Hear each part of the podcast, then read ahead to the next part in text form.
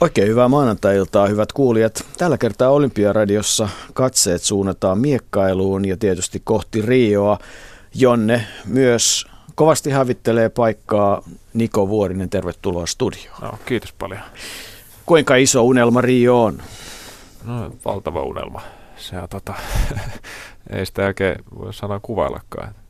Se täyttää joka hetken voiko sanoa, että sen eteen oikeastaan jo kahdeksan vuotta tehty työtä tai miten sen voisi määritellä?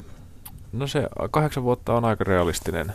Se oli, Lontoossa oli jo, oli ihan tota ovella käytiin ja nyt sitten on tarkoitus korjata tilanne niin oikeastaan siitä mä sen kahdeksan vuotta vedin, että kun, kun tiedän, että Lontoon, Lontoon paikka oli oikeastaan muutaman piston päässä, niin laski, että sitä varten on täytynyt harjoitella neljä vuotta. Ja jos siitä on kulunut neljä vuotta, niin tuommoinen nopea matemaattinen tulos on tässä. Kerro, kuinka lähellä se Lonto ihan oikeasti oli? Lonto oli niin lähellä, että olin karsintakilpailu viimeisellä kierroksella tota, siis 15-13 hävisin, eli kahden pisteen erotuksella. Ja kaksi pistettä enemmän, niin sitten olisi ollut lippu Lontooseen taskussa. Mm. Eli, eli no, jos yksi piste on pieni mahdollinen erotus, niin tämä oli toiseksi pieni mahdollinen. Kahden, pisto, kahden piston päässä käytännössä. Ja Kyllä. Miksi kalpa? Miksi ei säilä tai foretti? Suomessa kalpa on, niin kuin tietysti kalpa on kansainvälisesti kiisoilaji. Suomessa erityisesti on keskitytty kalpaan, joten se oli käytännössä olosuhteiden pakosta se, että päätyy yleensä kalvan pariin, kun se on todennäköisintä aloittaa kalpa. Florettimiekkailua on jonkun verran Suomessa, lähinnä Oulussa, ja säilämiekkailua on sitten todella vähän. Eli käytännössä ei siinä hirveästi vaihtoehtoja ole, jos Helsingissä asuu. Mm. Mutta miekkailussa kuitenkin jaetaan kymmenen mitalia, eli, eli sekä joukkue- että henkilökohtaisia mitaleita, mutta ei ihan kaikkia aina. Ei, siinä kiertää aina tota, olympialaisittain se, että minkä lajin joukkuekilpailu jätetään väliin. Eli esimerkiksi tänä, tällä kertaa Riossa, niin muistaakseni miesten säilästä ei jaeta joukkueen mitalia eikä naisten floretista. Ja sitten se vaihtelee aina olympialaisittain, että mikä jätetään pois näistä joukkuekilpailuista. No voisiko tässä käydä niin vanhanaikaisesti, että kun kuitenkin jonkinlainen kaukainen haave on se, että Suomi saisi joukkueen olympiakisoihin, niin sitten huomataan, että just niissä kisoissa ei kalvan joukkuetta olisikaan. Äh, no totta kai se on mahdollista, mutta sitten pitää panostaa siihen hetkeen, että, tai niihin kisoihin, joissa semmoinen on. Joko nyt tiedetään esimerkiksi 2020? Siellä on. Joo. No tota, kun ajatellaan sitä tietä kohti Rioa, niin, niin voimistelussa nauratti se, että päästäkseen olympiakisoihin, niin esimerkiksi hypyn spesialistin pitää omassa lajissaan olla MM-kilpailussa kolmelta, kolmen parhaan joukossa ja se tuntuu aika kovalta, mutta nyt kun on katsonut tätä miekkailua, niin sehän on suunnilleen sama asia. Niin, no meillähän tuo tota, MMissä oli pronssilla tanskalainen miekkailija tuttu Jörgensen, niin hän ei ole pääsemässä suoraan, vaikka onkin nämä pronssitaskussa. Eli jokseenkin kovahan tämä karsinta on. Hmm. No vielä on toisin sanoen sulla kaikki omissa käsissä, mutta, mutta se tarkoittaa sitä, että nyt siis ilmeisesti Grand Prix-kisa on Budapestissa, niin kerroit, ja sen jälkeen Joo. sitten on kaikki ratkeaa Prahassa, niinkö? Kyllä, kaikki ratkeaa Prahassa. Budapestista jaetaan pari paikkaa siellä äh, rankiin kaksi parasta eurooppalaista pääsee sieltä, eli käytännössä sieltä maailmanlistan kympin tietämiltä, ja sitten loput sitten lähtee karsimaan Prahaan. Ja Prahasta sitten voittaja pääsee. Ei Eli, sen enempää eikä vähempää. Onko tämä nyt kauhean yksinkertainen juttu, että jos Niko Vuorinen haluaa olla Riossa, niin sun pitää yksinkertaisesti voittaa Prahan karsintakilpailu ja piste. Kyllä, se on. Ei se sen kummallisempaa. Onko se realistista? On se realistista. Mm. Ei siellä, ei siellä kilpailussa ole ketään, ketä mä en olisi voittanut aikaisemmin. Ja ne on kaikki tuttuja tyyppejä. Toki on siellä myös tyyppejä, joille mä olen hävinnyt aikaisemmin, mutta toisaalta se on, se ei ole mitään syytä olettaa, että miksei sitä voisi voittaa sitä kilpailua. No mitä päivämäärää me sitten kovasti jännitetään? Tota, se oli huhtikuun toi kolmas viikonloppu. Mä en itse siitä mä en tiedä, mä en ole nähnyt siitä tota, kisakutsua, että onko se sunnuntai vai lauantai, mm. mutta jompikumpi. Mutta vielä on aikaa kuukauden verran tai vähän päälle sitä asiaa Joo, se, se on juurikin näin. Vähän, vähän päälle siinä on aika. No siinä ja se ei oikeastaan enää mitään uutta kai voi oppia. että kysymys on vaan siitä, että mieli pysyy kasassa ja keho pysyy kasassa ja, ja, ja tota, olemassa olevat taidot pysyy kasassa. Onko se näin? Joo, siitähän siinä pitkälti on. Ja ylipäänsä ehkä sellainen, että sanoisin tämä viimeinen olympiavuosi, niin harva siinä hirveästi mitään uusia kikkoja enää löytää. Että jos tekniikkaa lähdetään rakentamaan, niin mun mielestä se pitää ajoittaa sitten jo useamman kauden päähän tulevista olympialaisista. Mm-hmm. Että ei se, sitä on tosi vaikea lyhyessä ajassa lähteä mitään uudistamaan. Onko miekka olisi vähän sama kuin monessa muussakin laissa, että jos on vähän oppinut jonkun väärän teknisen yksityiskohdan, niin ensin pitää harjoitella yhtä kauan, kun sitä on tehnyt, että sen saa pois ja sitten pitää harjoitella yhtä kauan, että saa uuden tilalle. Että se on hidas prosessi. Se onhan se hidas ja tota, tietysti se on vähän se, että, mikä nyt on sitten oikein ja mikä väärin siinä, että niiden miekkailun tyylejä on kovin monenlaisia erilaisia. Että se itsessään vaikka näyttää joku tyyli ja saattaa näyttää tosi omituiselta ja esimerkiksi hyökkäyksessä kuitenkin iso osa on siitä, että ojennetaan käsi tietyssä vaiheessa, jotta saadaan niin katettua mahdollisimman suuri etäisyys yhdellä hyökkäyksellä, niin sekin vaihtelee sitten lopulta, että missä vaiheessa se ojennus tapahtuu. Ja se on tosi semmoinen henkilökohtainen juttu, että, että onko joku oikeasti niin kuin huonompi kuin joku toinen tapa olla siinä alueella. Tekniikka on aika laaja käsite miekkailussa. Hmm. No, olet matkalla Rioon ja, ja Riossa on mukana kahdeksan joukkuetta plus sitten henkilökohtainen kilpailu ja kaiken kaikkiaan jaetaan siis kymmenen olympia kultamitalia. mitä tarkoittaa miekkailussa joukkue? Joukkue on tota, kolmen miekkailijan ja yhden varamiehen muodostama setti, jossa siis joukkuekilpailussa otellaan aina kaikki kaikkia vastaan, eli käytännössä tulee yhdeksän osaottelua, jotka on kolmen minuutin mittaisia ja, tai sitten viiteen pisteeseen. Ja sitten siinä varamies sitten varalta, että jos halutaan tehdä jotain taktisia tai jotain tämmöisiä lääketieteellistä syystä joudutaan vaihtaa, joku loukkaantuu. Se on joukkuekilpailu. Ja henkilökohtainen kilpailu on aika raakaa peliä, eli, eli tota, ensimmäinen vastustaja tulee ja sitten lähdetään niin kuin tenniskaaviossa kohti finaalia. Jep, se on suora uloslyönti 15 pistettä tai kolme kertaa kolme minuuttia. Hyvin yksinkertainen toisaalta tämä homma. Pitääkö sen olla näin? Mä sanoisin, että se palvelee miekkailua, koska tämmöistä kuuluu, että ennen aikaan oli tämmöinen erämuotoinen systeemi, jossa edettiin. Ja sitten siinä ilmeisesti käytiin välillä kauppaa niistä otteluista ja tällaista. Tämä oli siis joskus en mä tiedä, 70-luvulla ehkä, jonka jälkeen sitten siirryttiin tähän suoraan uloslyöntiin. Se on ainakin selvää, että jos sä häviät, niin sitten sä häviät ja reilua kaikille. Onko sattumalle sijaa? Sattumalle sijaa. No korkeintaan siinä niin kuin match-upissa, että miekkailussa siis match-up on aika tärkeässä roolissa silleen, että mulle voi olla joku vastustaja voi olla mulle tosi jotenkin sopiva, vaikka se olisi NS, NS parempi, korkeammin sijoitettu joku toinen ja niin edelleen. Et, et siinä mielessä joo, tietysti mitä parempi miekkailija, niin sitä useampia vastustajia pystyy voittamaan niin kuin mukavalla, mukavasti, että silloin sillä ei niinkään väliä, että minkälainen tyyli siinä on. Mutta aina, aina siellä kuitenkin jonkun verran, että siellä on joku, joka on niin kuin tosi ikävä vastustaja, mitä mieluummin ei ottelisi. Niko Vuorinen, jos paikka Rion kisoihin Prahan karsinakilpailun voiton myötä tulee, niin, niin tota, sitten me tiedetään sen jälkeen vähitellen, kuinka monta miekkailijaa on mukana ja, ja, ja niin edelleen. Mist, mi, miten ratkeaa se, kuka on ensimmäinen vastustaja? Ranking mukaan, arvalla, Suoraan sijoittain? maailman rankingista. Se on hyvin yksinkertainen kanssa. Se tulee sitten viimeisen, kauden viimeisen kilpailu, eli EM-kisojen jälkeen kesäkuussa. Sitten selviää se ottelujärjestys. Anteeksi, ei. Siinä on vielä pitää ottaa kaikki mantereet huomioon, niin siinä on niin kuin mantere, mantereiden mestaruuskisat on siinä, eli käytännössä aika vähän ennen sitä olympiakisaa sitten tiedetään. Eli ykkönen saa vastaansa viimeisen.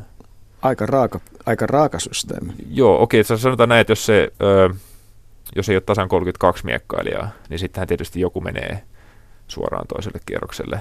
Tai Mutta käytännössä Käytännössä näin. näin. Mm. Eli, sitä, siinä samassa tilanteessa ollut MMissä esimerkiksi ollut viimeinen karsintakaaviasta kohdannut maailman ykkösen voitin veisillä tämmöistä. Onko nämä erot sitten kuitenkin, että et kun sanoit, että jos, jos se miekkailijan tyyli sopii, niin onko nämä erot sitten kuitenkin niin kuin, niin kuin näinkin pieniä tavallaan? Äh, niin. Siinä, Sen, mä, tai mä sanoisin, se kärki että, on niin tasainen. Joo, mä sanoisin, että kun puhutaan vaikka 50 parhaan joukosta tai jotain, niin siinä on oikeasti erittäin pieniä ne erot. Et sitten tietysti kun lainetaan sadan parhaan joukkoon, niin sitten siinä tulee enemmän varianssia, mutta puhutaan tästä niin kuin 50 miekkailijaa, niin ne on oikeasti siellä, kuka tahansa voi hävitä kenelle tahansa niistä. Silleen, että, että taas siis vertaan tennikseen, niin vaikka Federer ei koskaan häviä tietylle tyypeille tai sen niin kuin tietyn sarjan tai tason ulkopuolella oleville, ja se vaan on näin. Että, että miekkailussa se on ehkä tasaisempi se kärki. Tietysti jotkut voittaa enemmän kuin toiset, mutta sen takia sitten tuleekin nämä rankingjärjestelmät siihen. Eli kaiken kaikkiaan pidät sekä rankingjärjestelmää että kilpailumuotoa miekkailua palvelemana ja oikeudenmukaisena? No, se, sanotaan näin, että se tuon olympiakarsinan kannalta olisi reilumpi, että henkilökohtaiset paikat jaettaisiin henkilökohtaisen rankingin mukaan, eikä pääasiassa joukkueen rankingin mukaan, kuten nyt on, koska eihän sillä loppupeleissä ole mitään tekemistä, että miten joukkue pärjää tai joku maa pärjää joukkueena kuin että mitä ne sitten pärjää henkilökohtaisesti. Mm. Et se on se. Tietysti mutta mä puolan sitä, että toinen suora uloslyönti on hyvä järjestelmä muuten, että se on tasapuolinen kaikille. Oikeastaan olin tulossa vasta tähän, tähän joukkueen kautta yksilökilpailuun, mutta mietin sitä siltä kantilta, että kun ollaan siellä kisoissa, niin pidät tätä sijoittelua rankingin mukaan sekä järjestelmää silloin oikeudenmukaisena, mutta siis Joo. todella aivan samoin kuin voimistelussa, niin, niin Euroopassa lähtee kuusi joukkuetta. Kuinka monta siellä kuuden joukkueen joukossa on maailman rankingissa noin suurin piirtein esimerkiksi sua heikompia miekkailijoita? Mm. Kuitenkin joitain. No siellä on joitain. Toki siinä ne on vahvoja joukkueita, jotka, jotka tota, niissä on paljon pääasiassa tietysti pitää olla loistavia miekkailijoita, jotta ne pystyy myös joukkueena pärjäämään, mutta aina siellä sanoisin, että se joukkueen esimerkiksi varamies, joka kuitenkin on kilpailuissa mukana, niin on lähtökohtaisesti kohtuullisen kauas sijoitettu, hmm. ehkä tämä Ranskaa lukuun ottamatta. Eli, eli kyllä, siellä on niitä. Olympiaradion vieraana tänä maanantaina on Niko Vuorinen, joka talvottelee tiivaasti paikkaa Rion kisoihin. Ja selväksi on tullut, että, että kaikki on itse asiassa hyvin yksinkertaista. Prahan karsintakilpailun voitto ja sen jälkeen on kisapaikka. Ää, sekin on tullut selväksi, että, että on kolme niin sanotusti aselajia, näinkö voidaan sanoa, kalpa, säilä ja floretti, mutta, ja kalpa on se yleisin, mutta Niko Vuorinen nyt on ehkä semmoisen tiivistetyn oppitunnin vuoro, kalpa, floretti, säilö? Oh, joo, tämä on, tää, kama, eli, eli kalpa, eli mun ase, aselaji, helppo, se pistoase, pistät mihin tahansa kropassa, saat pisteen. Jos pistät samaan aikaan kuin vastustaja pistää sua, molemmat saa pisteen. Se on siinä. Tosi simppeli. Sitten floretti, myös pistoase, eli ei saa huitoa, tai saa huitoa, mutta sitten hyötyä Floretissa osuma-alue on torso, eli vaan keho ei ole rajoja ja päätä. Siinä on niin sanottu etuoikeussääntö, sama kuin säälessä, joka on seuraava. Eli molemmissa se, joka hyökkää ensin, niin saa oikeuden pistää. Eli siinä tapauksessa, että molemmat osu samaan aikaan, niin se, joka hyökkäsi ensin, niin saa siitä sen pisteen. Paitsi, jos toinen ottaa sen etuoikeuden itselleen tekemällä terän kautta suoritetun väistön, eli käytännössä ottaa teräkontaktin. Ja sitten sitä periaatteessa voisi tulla montakin teräkontaktia siinä, jos se etuoikeus vaihtelee. Se on aavistuksen verran monimutkaisempaa kuin kalpa siinä mielessä.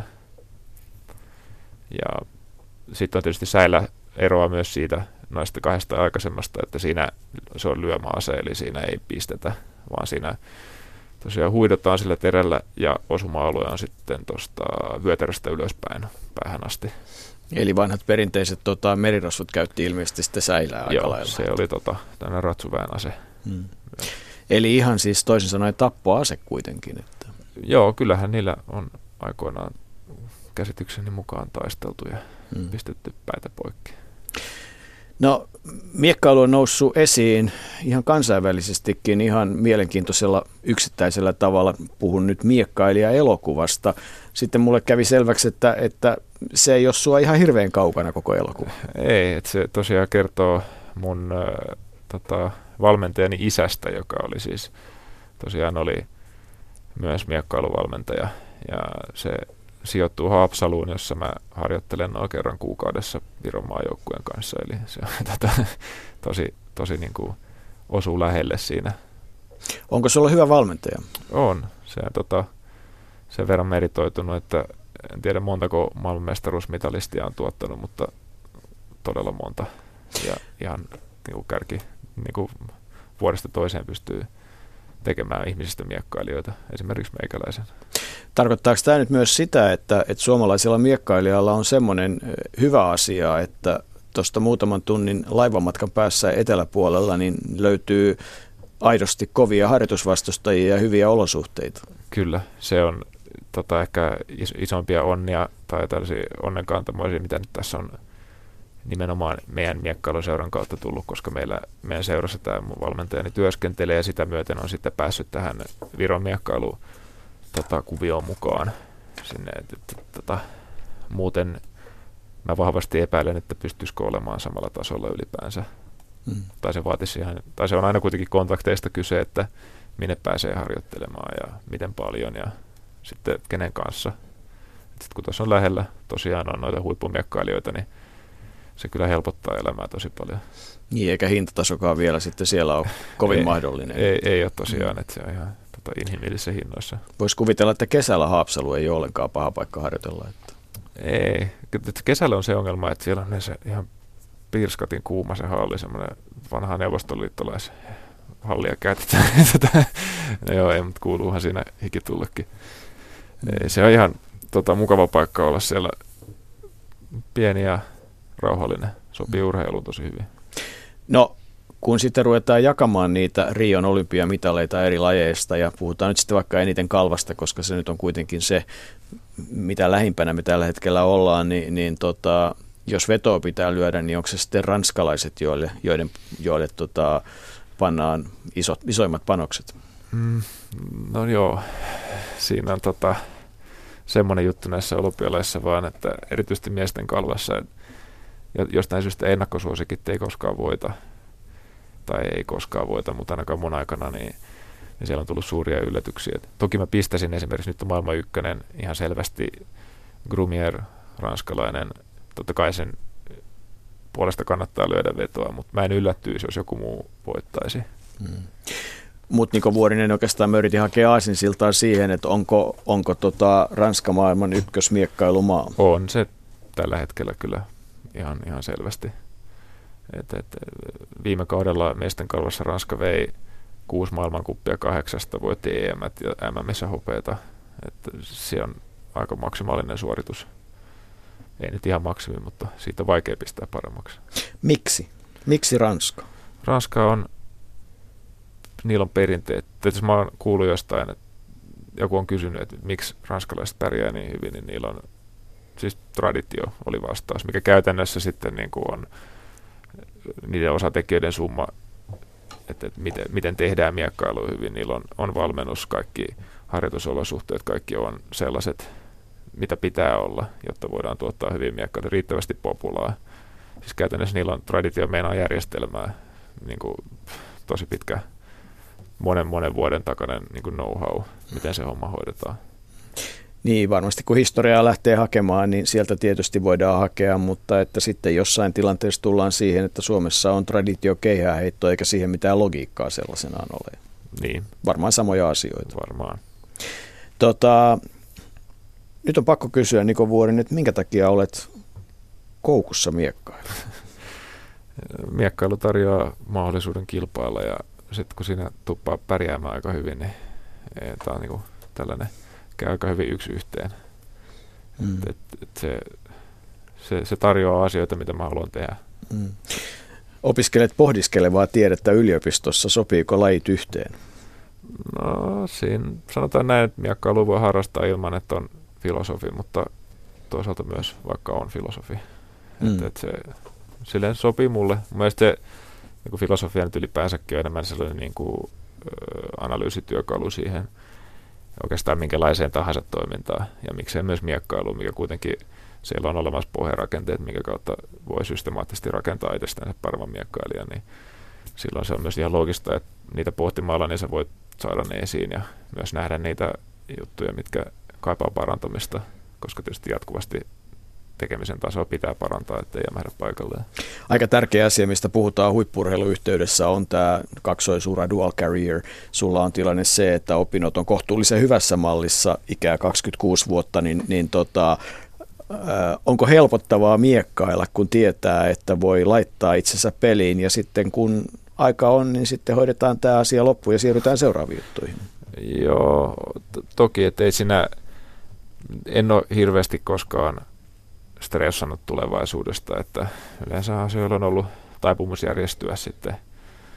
Ja, ja kaikesta sitä selviää, niin totta kai se on hyvä, että siinä on, on, on homma kasassa, että ehkä tärkein siinä osa-alue oli se, että teki tuon opettajan pätevyyden, niin käytännössä joku voisi sanoa, että filosofiasta ei ehkä työllistytä hirveästi sitten, mutta ainakin kun on opettajan pätevyys, niin pystyy tekemään opettajan hommia.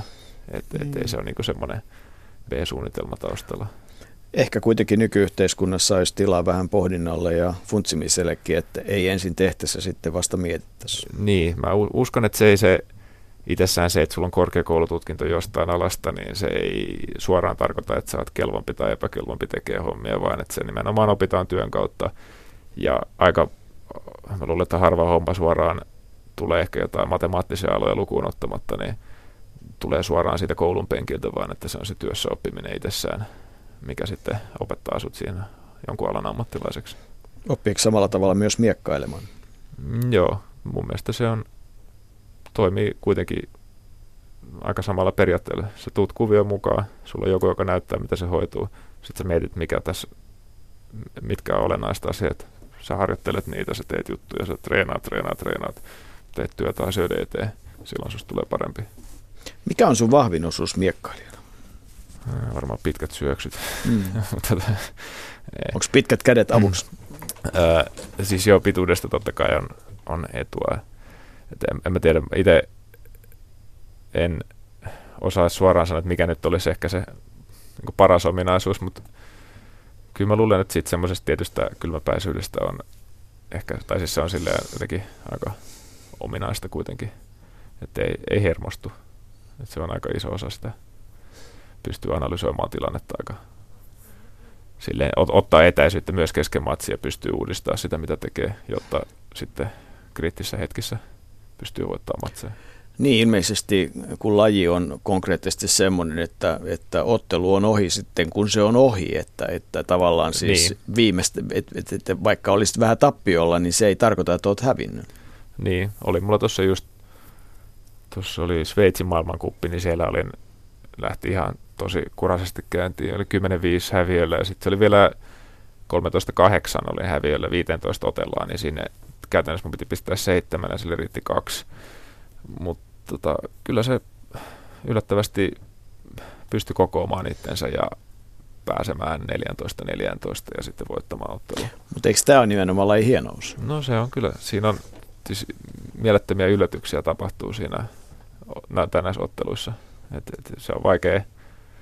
Totta kai voi heittää, no kyllä toi nyt on voittaa, mutta siis mä en, mä en ylläty koskaan ihan hirveästi, jos sattuu jotain tosi odottamatonta. Mm.